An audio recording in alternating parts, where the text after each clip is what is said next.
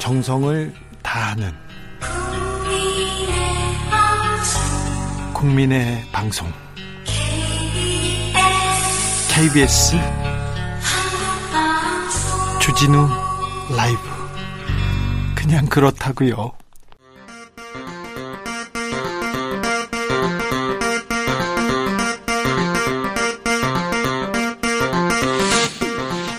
주진우 라이브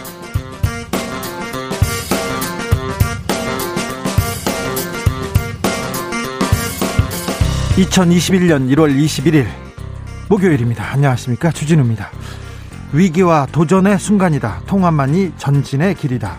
미국의 조 바이든 대통령이 취임식에서 분열된 미국을 하나로 모아야 한다면서 통합을 강조했습니다. 문재인 대통령은 미국이 돌아왔다면서 바이든 대통령과 가까운 시일 내에 만나길 기대한다고 밝혔습니다. 바이든 시대의 남북미 새 시대를 열기 위해 무엇을 해야 할까요? 오선 안민석 조경태 의원과 이야기 나눠보겠습니다. 바이든 대통령이 취임하자 스가 일본 총리가 발빠르게 움직이고 있습니다. 바이든 새 행정부가 다자주의를 표방한 만큼 중국에 대한 견제, 북핵 문제 등에 대해서 일본의 역할이 커질 것으로 보이는데요. 일본의 역할이 무엇일까요? 그리고 한일 사이의 산적한 문제들 어떻게 풀어나갈지 강창일 신임 주일대사와 짚어봅니다. 문제는 부동산이야. 서울시장 여야 후보들이 부동산 공약을 공격적으로 내놓고 있습니다. 특히 재건축 공약 뜨겁습니다. 나경원, 오세훈, 안철수, 우상호 후보의 부동산 공약을 비교 분석해보는 시간 준비했습니다. 최경영 기자와 함께 뉴스 외에서 들여다봅니다. 나비처럼 날아 벌처럼 쏜다. 여기는 주진우 라이브입니다.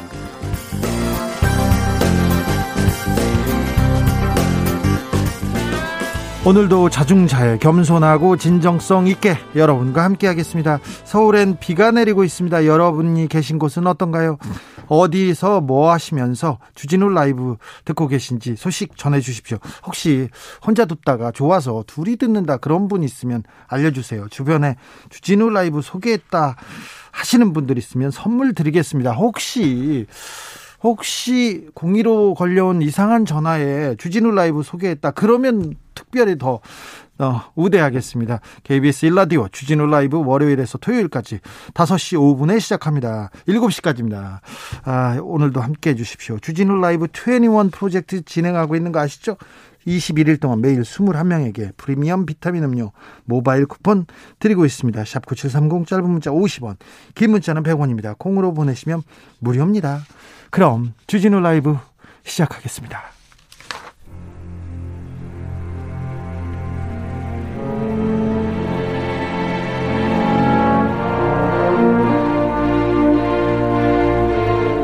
나의 일은 나보다 중요하다.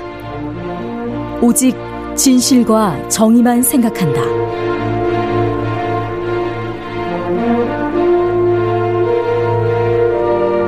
탐사 보도 기자 외길 인생 20년. 주진우 기자와 오늘도 함께 흔들림 없이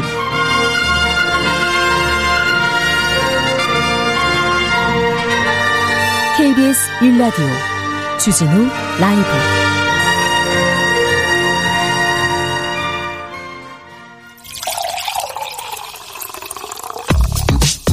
진짜 중요한 뉴스만 쭉 뽑아냈습니다. 줄 라이브가 뽑은 오늘의 뉴스 주스. 정상근 기자 어서 오세요. 네, 안녕하십니까? 도연유님께서 코로나 확진 받고 병원에서 치료 중이에요. 주진우 라이브 듣는 재미로 하루하루 버티고 있습니다. 아이고 힘내세요. 확진 아 그리고 치료 중 격리 중 아이고 어려울 텐데 힘내십시오. 건강하게 돌아오시길 기원하겠습니다. 네.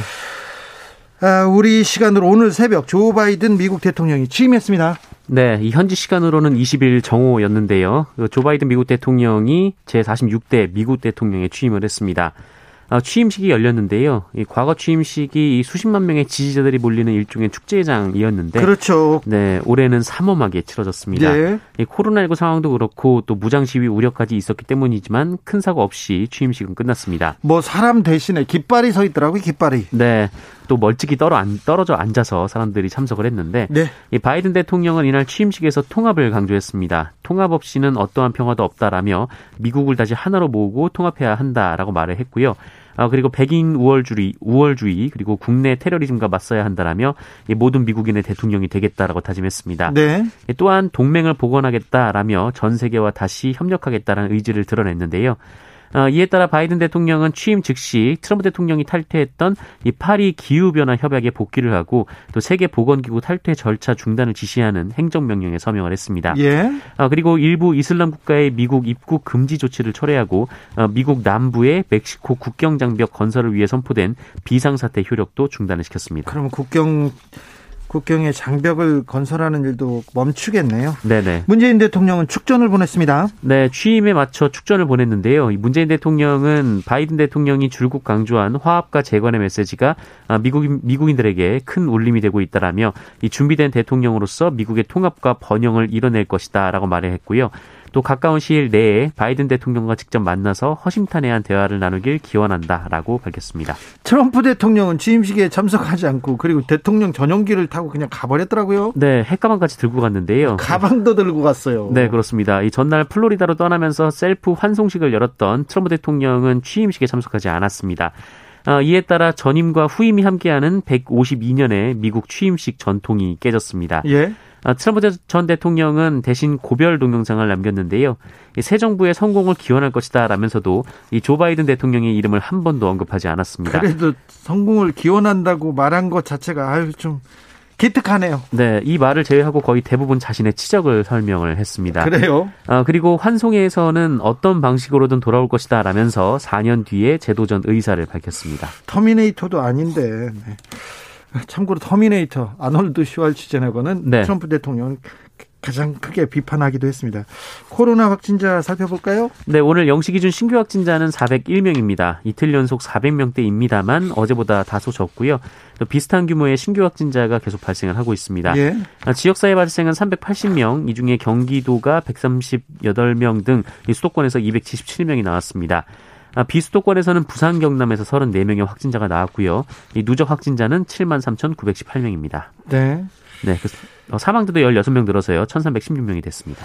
화이자 백신이 다음 달에 들어올 수 있다고 합니다. 생각보다 조금 백신이 좀 빨리 들어오고 있네요. 네, 이 정세균 국무총리가 어제 이 백신 공동 구매 기구인 코백스 퍼실리티를 통해서 정부가 확보한 천만 명분 가운데 5만 명분이 다음 달 초에 먼저 들어올 수 있다라고 밝혔습니다. 예상보다 빨리 그런데 5만 명 그렇게 많지는 않습니다. 네, 어, 이 백신은 화이자사의 백신으로 확인이 됐는데요. 네. 어, 코백스가 이달 말에 최종 확정을 해준다면 화이자 백신이 국내에 도입되는 첫 백신이 될 가능성이 높습니다. 그러네요. 아, 이에 따라 화이자 제약은 이달 안에 식품의약품안전처에 정식 품목 허가를 신청하기로 하고 막바지 작업을 진행 중이라고 합니다. 네. 아, 다만 현재 아스트라제네카 백신이 식약처 허가 심사를 받고 있기 때문에 어떤 제품이 먼저 허가를 받을지는 단언할 수 없는 상황입니다. 화이자 백신은 아, 초저온 이렇게 저장이 좀 까다롭기로 알려졌는데요. 네, 영하 70도에서 보관을 해야 되는 이 콜드체인 유통 방식인데요.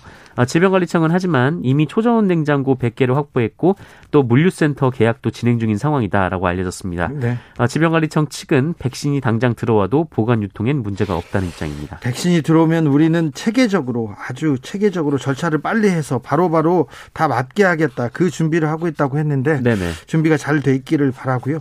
5만 명으로 시작되지만 오히려 어, 이게 테스트 기간이 될 수도 있어서 어, 효과를 높일 수도 있겠어요. 네네.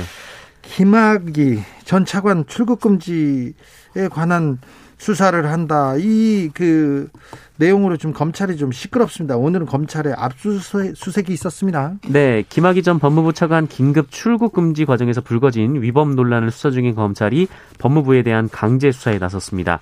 수원지검 형사 3부가 오늘 오전부터 과천 법무부 청사를 전격 압수수색하고 있는데요.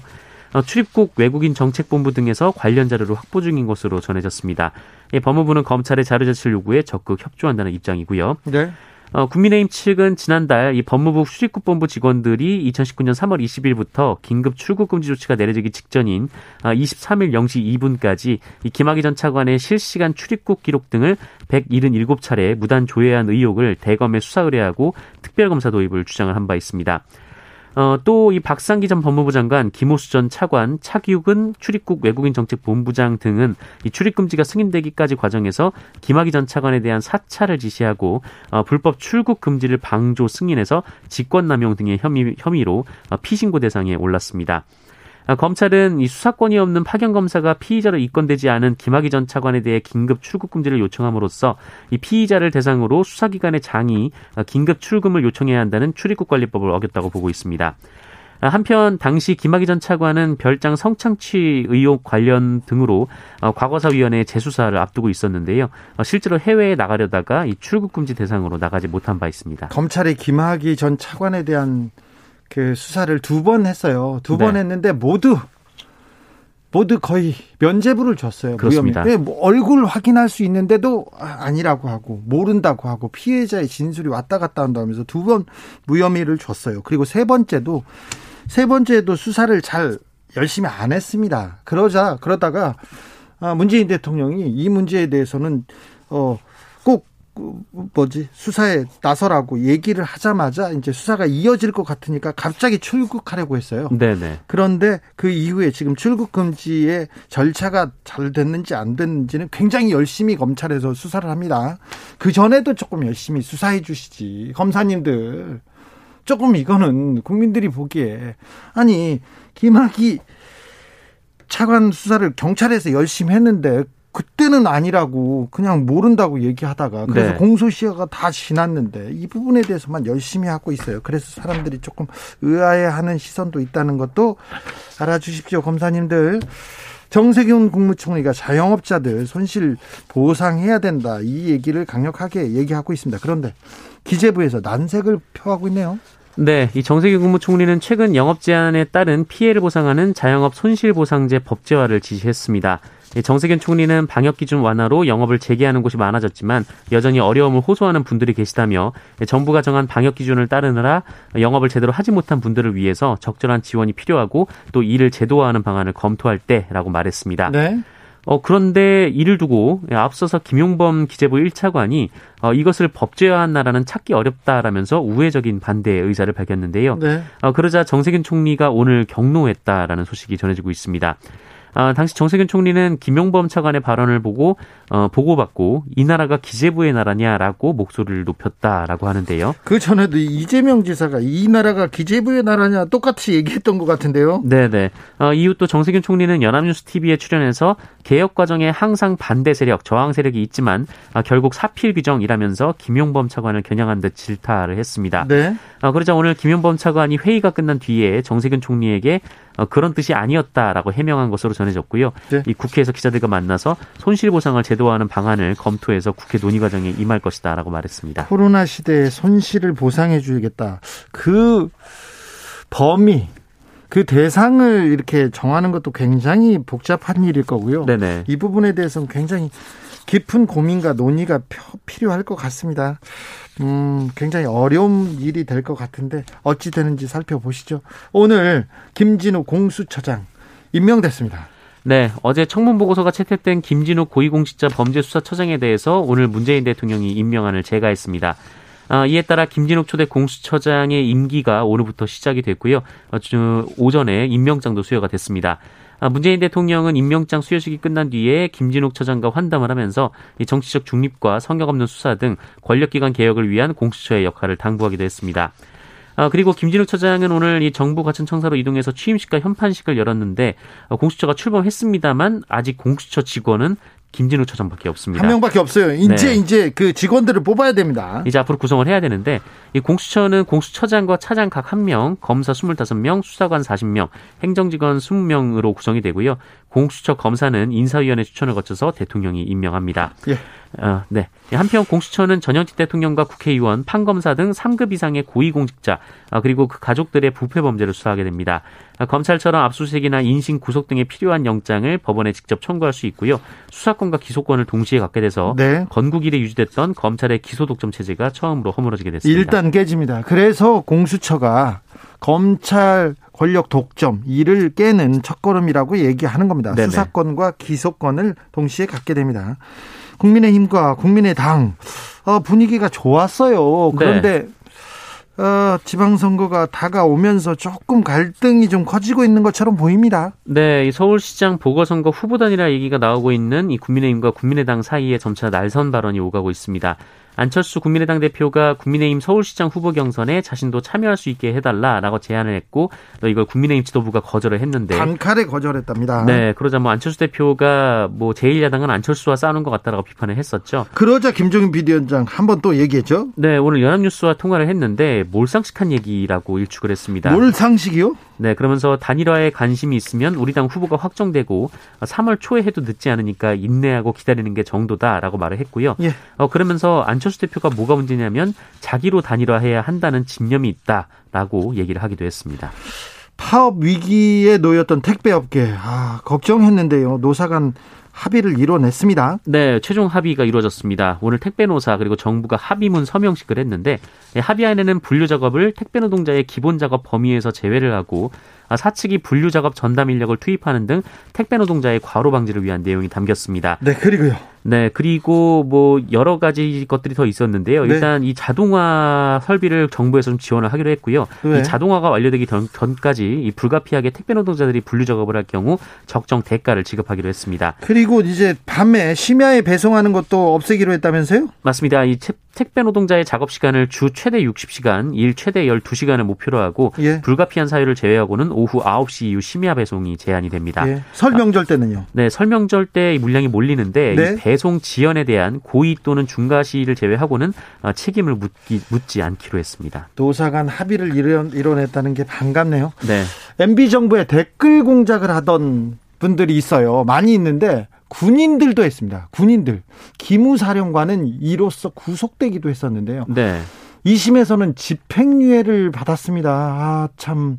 배득식 전 기무사령관이었는데 그렇습니다. 그 이명박 정부 시절 이 그 국군 기무사령부 대원들에게 이 정치관여 글을 작성하게 혐의로 재판에 넘겨진 배득식 전 국군 기무사령관이 항소심에서 집, 어, 집행유예를 선고받았습니다. 그런데 군인들을 아니 나라를 지켜야 되는 군인들을 댓글 공작에 나서게 했어요. 그리고 정치적 군인의 정치 개입 이거는 무엇보다도 크게 처벌해야 되는 거 아닙니까? 아, 맞습니다. 뭐 댓글뿐만 아니라 이 청와대의 요청으로 이 네. 나는 꼼수다 방송 수십 회를 녹취해서 보고하게 하는 등이 네. 직무 범위와 무관한 불법 활동을 하도록 어, 대원들에게 지시한 혐의도 있었습니다. 그러니까요. 그런데 이 부분에 대해서 무죄 나왔어요. 네. 어, 직권남용 혐의가 이 무죄가 선고가 됐고요. 이에 예. 따라서 2심에서 크게 형이 줄었습니다. 최근에 직권남용, 직무유기 이런 부분에 대해서는 계속 무죄가 나온다고 저기 주진우 라이브 청취자들은 다 잘 알고 계시죠.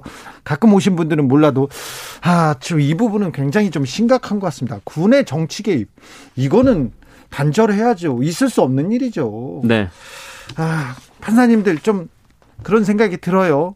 군인이 정치에 개입하다니요. 댓글 달고 있다니요. 총을 안 들고 이거 댓글 워리어가 돼 있다니요.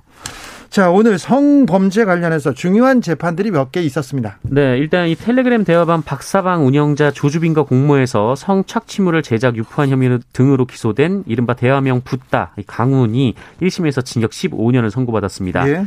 아, 재판부는 강훈은 조주빈의 성착취 영상물 제작과 배포를 적극 지지했고 아, 박사방 일반 회원과 가담 정도가 완전히 다르다라고 밝혔고요. 나이 어린 여자 청소년을 성적으로 노예화하여 희롱하고 그릇된 성적 욕구를 충족하게 했다라고 말했습니다. 어, 강우는 만 18세인데요. 2019년 9월부터 11월까지 아동 청소년 7명을 포함해서 여성 18명을 협박해 성착취물을 제작하고 영리 목적으로 이를 텔레그램에서 판매, 배포한 혐의로 지난해 5월 구속 기소된 바 있습니다. 그렇죠. 아, 끔찍한 사건이었습니다. 그렇습니다. 그리고 이 쇼트트랙 선수 성폭행 사건으로 재판에 넘겨진 코치 조재범은 1심에서 징역 10년 6개월을 선고받았습니다. 재판부는 피고인은 피해자를 지도한 쇼트트랙 국가대표팀 코치로서 수년간 여러 차례에 걸쳐서 피해자의 한거불능 상태를 이용해서 위력으로 성범죄를 저질렀다라며 네. 그런데도 혐의를 부인하고 피해자에게 용서를 받기 위한 조처도 하지 않았다라고 판시했습니다. 그렇습니다. 10년 6개월입니다.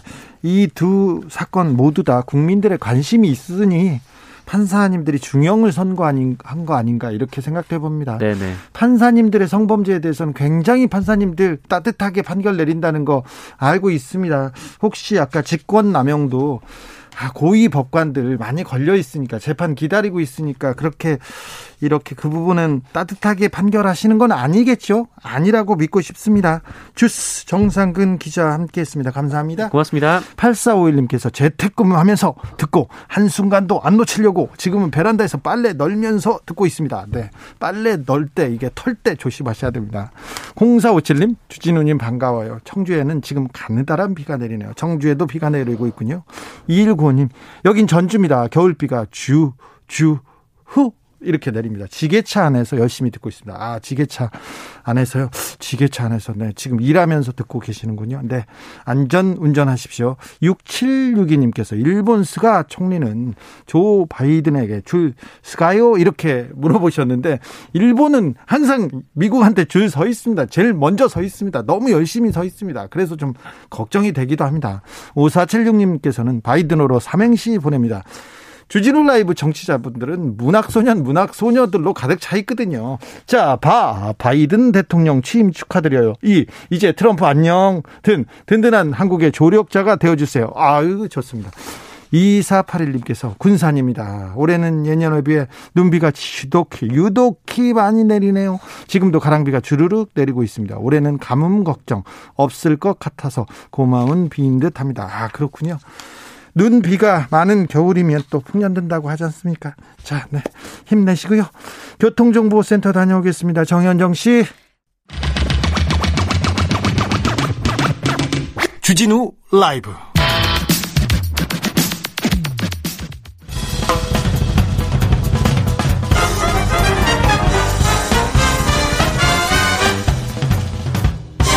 훅 인터뷰. 모두를 위한 모두를 향한 모두의 궁금증 흑 인터뷰. 바이든 행정부가 출범했습니다. 한일 관계에는 어떤 변화가 있을까요? 전 세계 외교가 출렁이고 있는데 특별히 수출 규제, 강제징용 판결 문제, 위안부 판결 문제, 한일 관계에는 산적한 문제들이 많습니다. 이 문제 어떻게 풀어나가야 할까요? 최악의 한일 관계에서 임명장을 받은 강창일 신임 주일대사 이야기 들어봅니다. 안녕하세요. 네, 안녕하세요. 강창일입니다. 매우 어려운 네. 시기에 시기에 네. 아, 일본 네. 대사가 되셨습니다. 어깨가 무거우실 것 같은데 어떠십니까? 예, 머리도 아프고 어깨도 무겁고 네. 가슴도 답답합니다. 아, 가슴 예. 답답합니다. 지금 어디세요? 어, 지금 서울이고 내일 아침 출발합니다. 아, 네. 제주도에서 안 가고 서울에서 가시네요. 아, 예, 서울에서 비행기가 서울에 떠요. 대사님 네. 내일 일본에 도착하면 대사님도 자가격리 하십니까? 그 한 3주 전에 이 긴급 사태가 발동돼 가지고 예. 외교관도 좀 하게끔 돼 있어요. 외교관인데 대사인데요? 네, 예, 어, 다 외교관이죠. 음. 모든 사람이 다 하게끔 돼 있어요. 아, 그렇습니까? 네. 대사님께서는 한일 의원연맹 회장 오래 지내셨어요. 네, 그래요. 그래서 좀 네. 일본 정치인들도 잘 알고 또 어, 한일 복잡한 한일 관계 푸는데 적임자라는 얘기를 듣고 있는데 자 아, 강창일이 하면 어떻게 하겠다 어떻게 어, 생각이 있습니까? 뭐 어떻게 하겠다가 아니고 뭐 일단은 저를 거기 임명한 것 자체가 이제 우리 대통령께서 예. 한일 관계를 좀 풀고 싶다는 강력한 의지가 아니었는가 이렇게 생각을 합 니다. 제가 늘 이 한일 정 한일 관계 정상화를 주장해 왔었거든요. 네.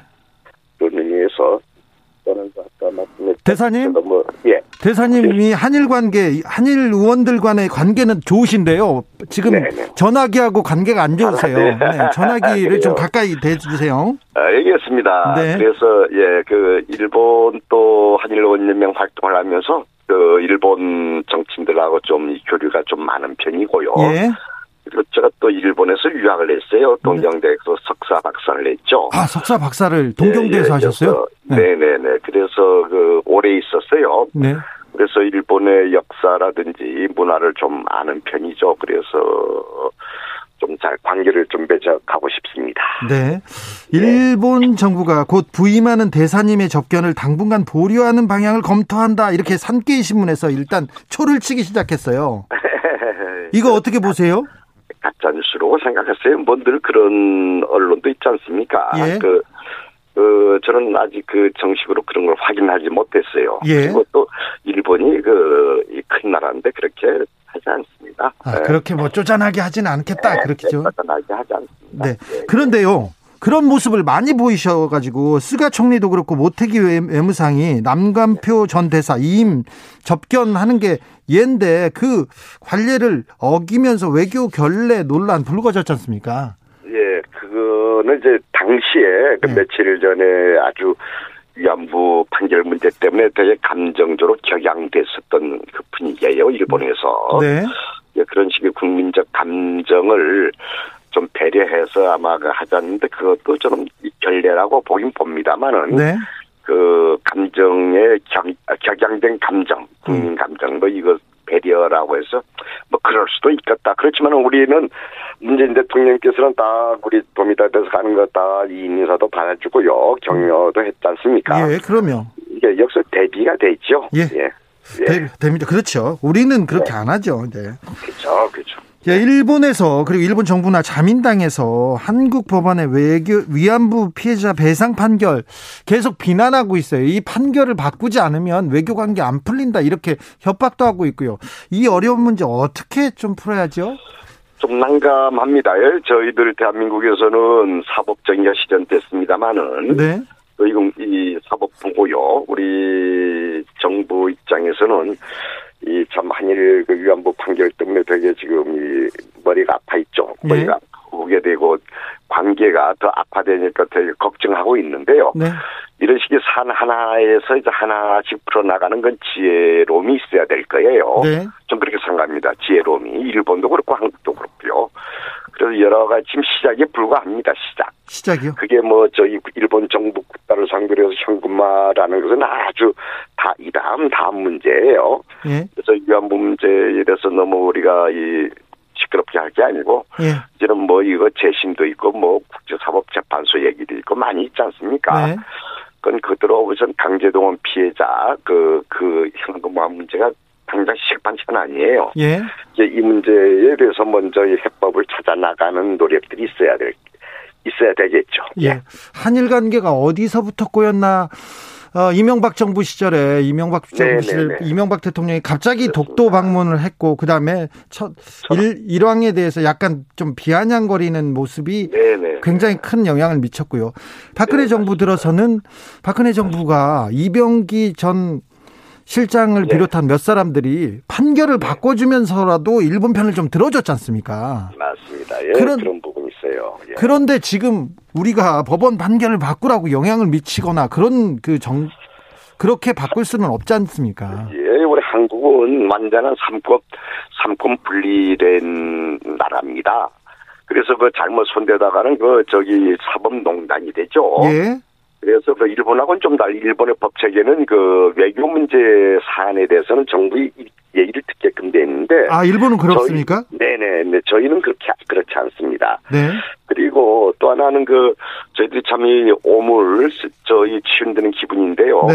이게 그 강제 동원 문제든 위안부 문제든 전부 그 전 정권 때에 이 시작이 된 거예요. 네. 재판 소송이 걸어졌는데. 네. 그때 그냥 이 사법사 가만히 있다가 지금 와서 해버리니까 전부 우리 정부에서 이게 전부 뭡니까 이 책임을 전부 감당해 나가는 꼴이 돼버렸어요. 네.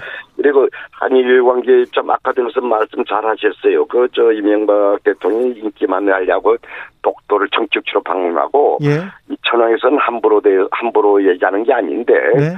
그 천황에 대해서 아주 비아냥거리기도 하고 실제 사실 아닌 관계를 얘기하는 바람에 아주 관계가 악화됐고 이게 일반 국민 감정에까지 그냥 악화시켜 버렸어요. 네. 어, 이런 상황에서 또 이 박근혜 우리 대통령께서는 그때에 뭐 위안부 문제 합의 없이는 절대 일본 만날 수 없다 이렇게 했던 분이 하루아침에 어떻게 그냥 이 두 정상 간의 전화로 뭐 합의한 다음에 발표해 버렸어요. 예, 그러니까요. 예, 아주 우리가 이 지금 이 곤혹스러운 게 그때부터 다 시작된 거예요. 그렇지만은 저희 정부에서는 이것을 지혜롭게 풀어나가려고 지금 욕을 먹더라도 네. 네. 준비하고 있는 거 아니겠습니까? 네. 네. 네. 전 정권의 오물을 치르, 치르는 오물을 치우는 일을 하고 계시는 건가요?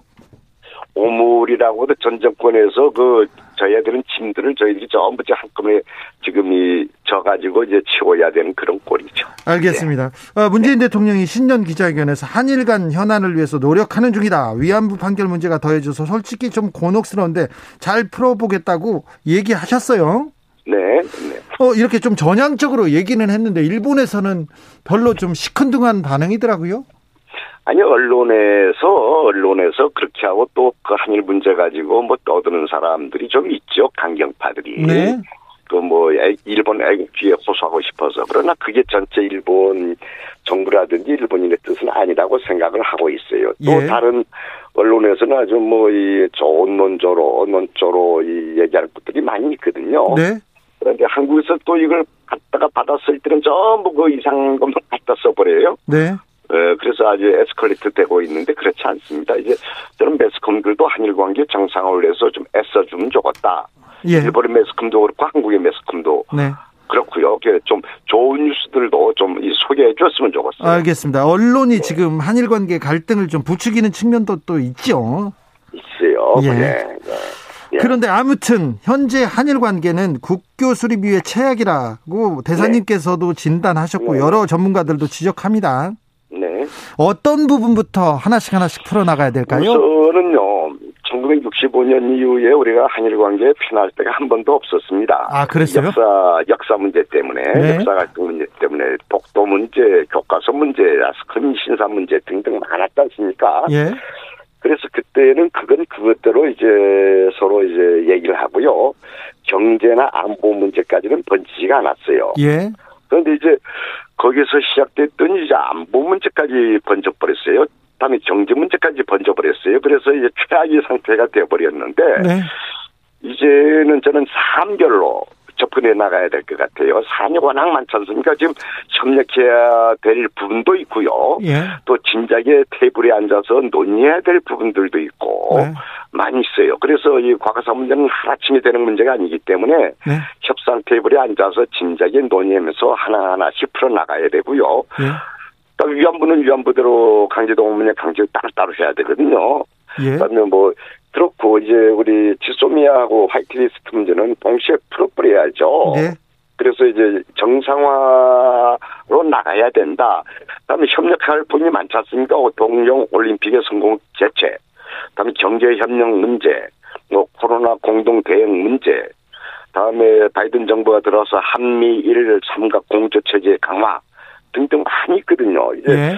각각 산별로 우리가 접근해 나가면서 우리가 이제 참이 미국하고 공조해 나가면서 네. 좀이 제대로 해 나가자. 이게 또 한국과 한국 국민을 위해서 일본과 일본 국민을 위해서 저는 좋은 것이라고 확신하고 있습니다.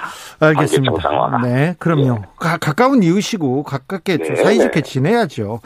그래요, 그래요. 2861님께서 강창일 대사님 한일 관계 정상화 안 해도 되니까 저자세 외교는 안 됩니다. 버티세요. 이렇게 얘기했는데 예, 일본 좀, 일본에 관해서 우리나라 국민들의 감정이 좀 좋지 못합니다. 수출 규제 그리고 코로나 관련해서도 한국 한국을 가장 먼저 뭐 문을 닫아버린다든가 이런 그 현안이 있었으니까요. 국민들이 일본을 그래도 가까운 이웃인데 어떻게 이해하고 어떻게 바라봐야 할까요, 대사님? 예, 이런 부분은요. 일본에서도 국민들 차원에서 반항 검증이 심화되어 있거든요. 예. 그러나 우리가 대국적 차원에서 대국 차원에서 한일 관계가 이제 좋아야 된다. 많은 분들이 공감도 하고 있어요. 예. 그러니까 서로가 명분과 원칙은 살려주면서 역지사지적 차원에서 명분과 원칙은 살려주면서 새롭게 이 관계 정상화시키는 묘안이 없을까, 제3의 길은 없을까. 여기에서 이제 그 잠뜻 있는 많은 사람들이 고민하고 있고 지혜를 모아가는 중이라고 저는 생각하고 있습니다. 알겠습니다. 어, 바이든 미국 대통령의 임기가 시작됐는데요. 네. 일단 일본은 미국과의 관계를 굉장히 중요시하고 일본은 미국 행정부를 좀 한테 이렇게 가깝게 지내는 데는 또 이렇게 도가 터 있지 않습니까? 네, 네. 존 볼턴 전, 그, 존 볼턴의 회고록을 봐도 트럼프 대통령이 다 이렇게 비난하고 비판했는데 오, 오직 아베만 칭찬했지 않습니까? 네네. 네, 네, 미국 민주당하고도 사이도 좋고요. 네. 자, 바이든 행정부를 좀 이용해서 한일 관계 개선을 좀 도모해야 될 텐데요.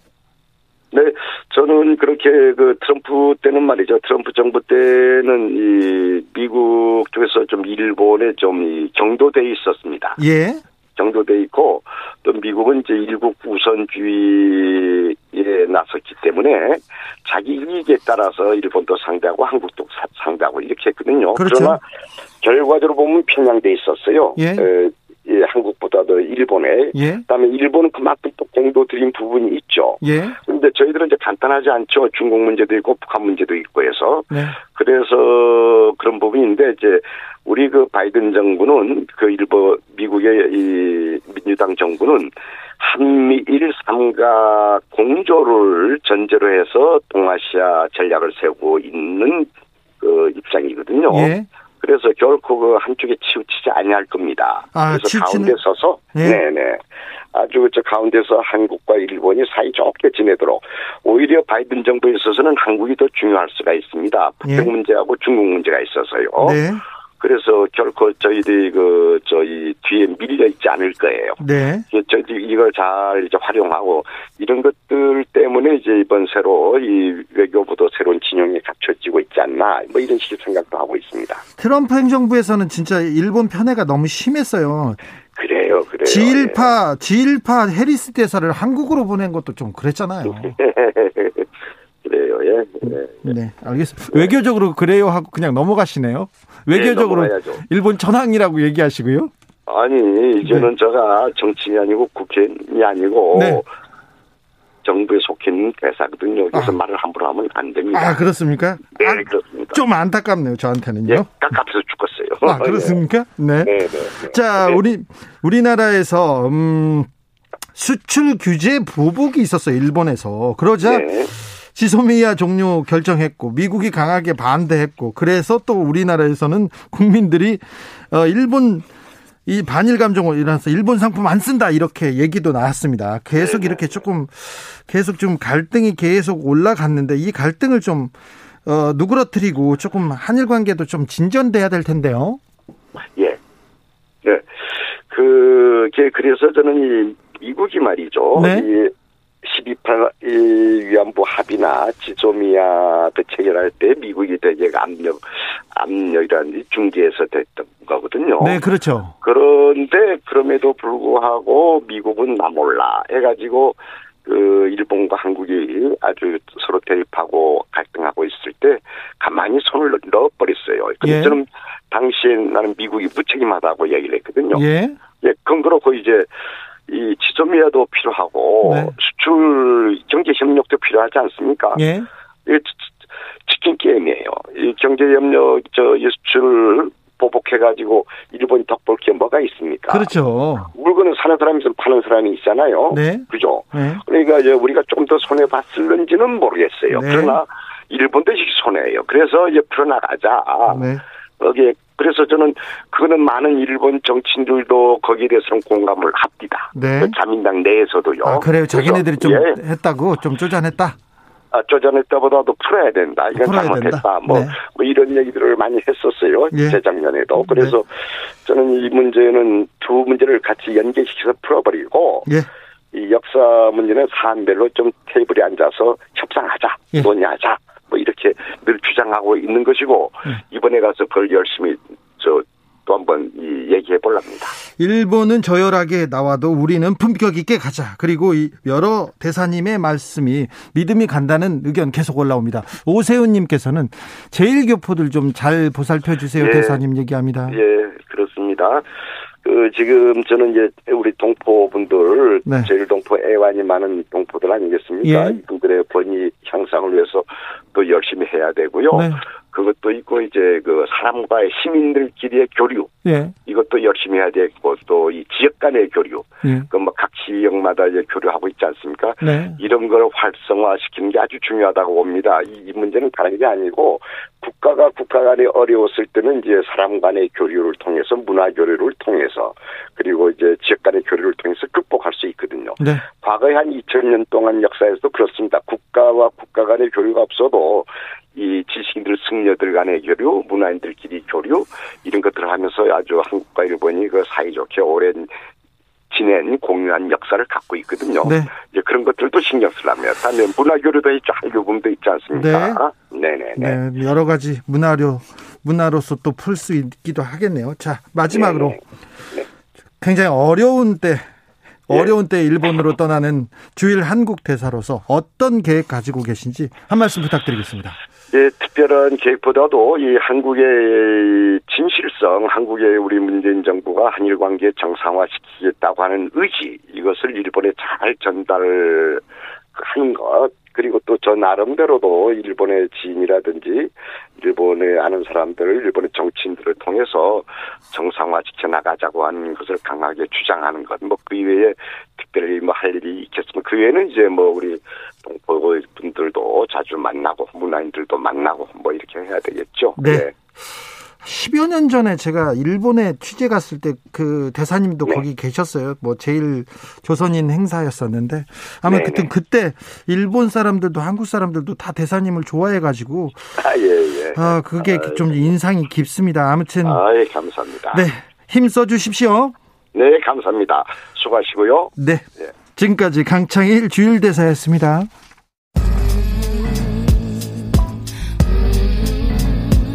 나비처럼 날아 벌처럼 쏜다. 주진우 라이브.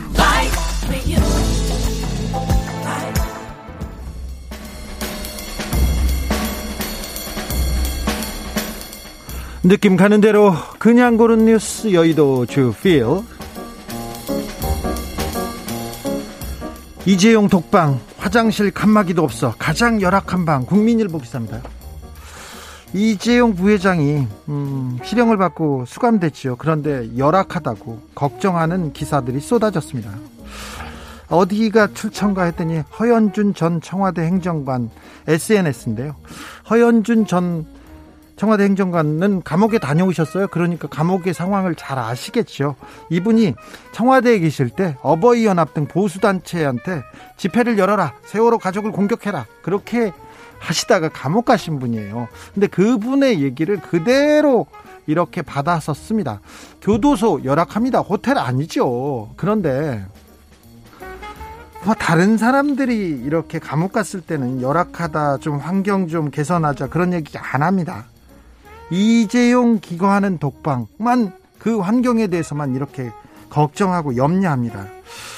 음, 근데 이재용 부회장이 기거하는 독방 다른 재소자들은 가고 싶어도 가고 싶어도 못 가는 그런 방이라는 거 아시지 않습니까? 다른 전직 대통령의 방에 비해서는 약간 열악할지 몰라도 그 중에선 가장 좋은 방이라는 것도 아시지 않습니까? 그런데 너무 황태자의 수용 생활에 대해서 너무 걱정하는 언론이 많아서 들고 왔습니다. 댓글이 이런 이 댓글이 가장 많은 공감을 얻었어요. 이런 말도 안 되는 내용으로 삼성에 한마디씩 아부하는 뉴스를 내보내면서 창피하지 않으세요? 이렇게. 어? 그렇게 감방 환경 신경 쓰고 싶었으면 일반 수감자 때는 관심이 왜 없었어요? 이렇게 얘기합니다. 그리고요, 추, 그리고 이게 허연준 행정관, 전 행정관은 그런 분이셨어요. 네.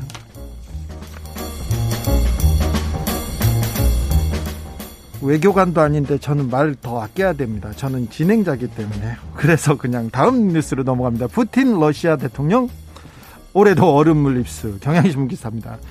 블라디미르 푸틴 러시아 대통령 이때쯤 되면요. 꼭 우통 벗고요. 우통 벗고 얼음물 들어갑니다. 모스크바 지역이 기온이 영하 20대로 떨어진 지난 19일 날 음, 정교회 러시아 정교회 주현절 전통에 따라서 차가운 물에 몸을 담궜습니다. 푸틴 대통령이 어, 예수가 요르단강에서 세례를 받은 것을 기념하는 날이 주연절이라고 합니다. 그래서 동유럽이나 어, 정교의 신자들은 차가운 호수나 강에 목욕을 하면서 이 날을 기리는데요. 음, 건강해지는 것도 빌고 그 다음에 죄를 씻어낼 수 있다고 믿기 때문입니다. 어, 공교롭게 무 입수하기 직전에 독일에서 독극물 테러로 쓰러졌다가 얼마 전에 러시아로 귀국했다가 바로 체포된 어, 푸틴 대통령의 정적 나발리가 나발리가 음, 한 폭로를 했어요. 1조 7천억 원 규모의 궁전이 있다 이러면서 모나코의 39배 크기의 궁전을 푸틴이 지금 가지고 있다는 얘기가 나오자마자 물에 통당 입수했다는 그런 국제 뉴스입니다. 발리에서 마스크 안 쓰면 팔굽혀펴기 벌칙 외국인도 예외, 없다. 서울신문 기사인데요. 인도네시아 발리 마스크를 쓰지 않아서 팔굽혀펴기를 하고 있는 벌칙입니다. 이 벌칙을 받고 있는 외국인 관광객들의 모습이 SNS에 계속 올라와서 화제가 되고 있답니다. 어, 발리는 뭐 유명한 휴양지죠. 휴양지인데 어, 대부분 위반자들은 외국인들이래요. 마스크를 쓰지 않고 그냥 막 돌아다닌대요. 어, 주로 주로 방역 수칙 위반으로 벌금을 부과받은 사람은 80%가 외국인이라고 합니다. 관광객이라 합니다. 외국인 관광객은 단속을 받지 않습니까? 그럼 말 그대꾸를 하거나 그냥 벌금 낼게요 한답니다. 벌금이 얼마인가 이렇게 봤더니 7,800원 정도 된대요. 7,800원. 그래서 그런지 모르겠습니다. 그래서 수리아 네가라 국장입니다. 수리아 네가라 국장입니다. 인도네시아기 때문에 네, 좀 발음은 안 좋을 수 있습니다. 마스크가 있지만 착용하지 않고 사소한 실수를 저지르는 사람들은 벌금을 물리지 않고요. 발굽혀펴기를 하거나 거리 청소하는 벌칙을 내렸어요. 그런데 그런데 계속 안 지켜요. 안 지켜가지고 어쩔 수 없이 어쩔 수 없이 벌금을 내게 했어요. 벌금은 7,800원입니다. 그래서 아 안 되겠다. 벌금을 조금 올리는 올리는 걸 생각하고 있다고 합니다. 관광객들이 너무 벌금을 대수롭지 않게 생각해서요. 자, 벌도 주고 벌이 팔굽혀펴기입니다. 건강에도 좋고 그다음에 방역 대책을 세우기도 하고 뭐 나쁘지 않은 벌칙 같습니다.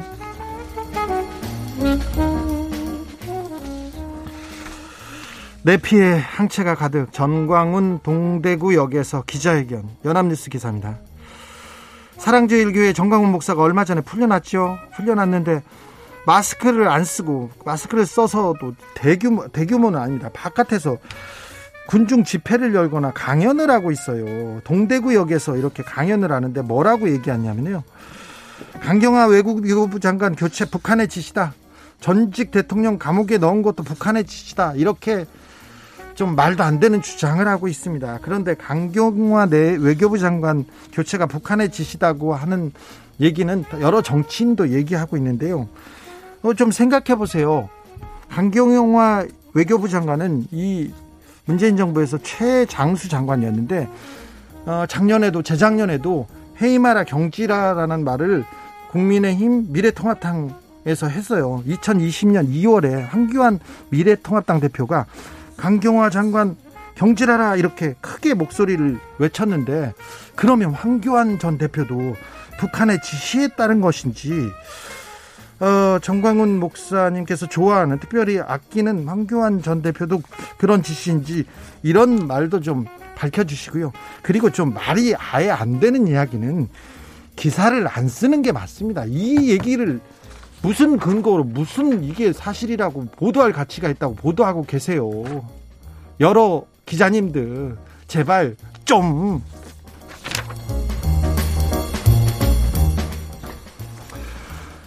레이디 가가와 흑인 시인 통합 보여준 바이든 취임식 머니투데이입니다. 아, 팝 가수죠. 레이디 가가가 미국 국가를 오늘 바이든 대통령 취임식에서 불렀습니다.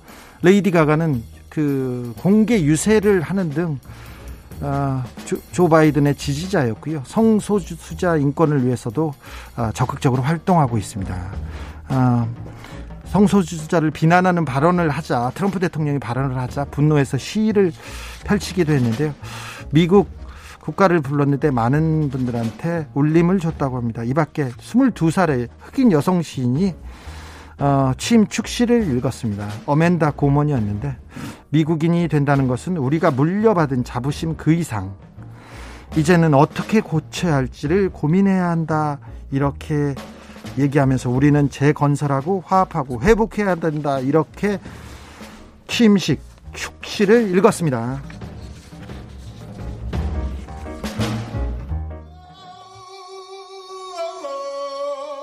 취임식에서 축하 공연을 나섰던 브루스 스프링스틴의 노래 듣겠습니다. 꿈과 희망의 땅, 랜드 오브 호벤 드림 들으면서 저는 잠시 쉬었다가 6시에 돌아옵니다.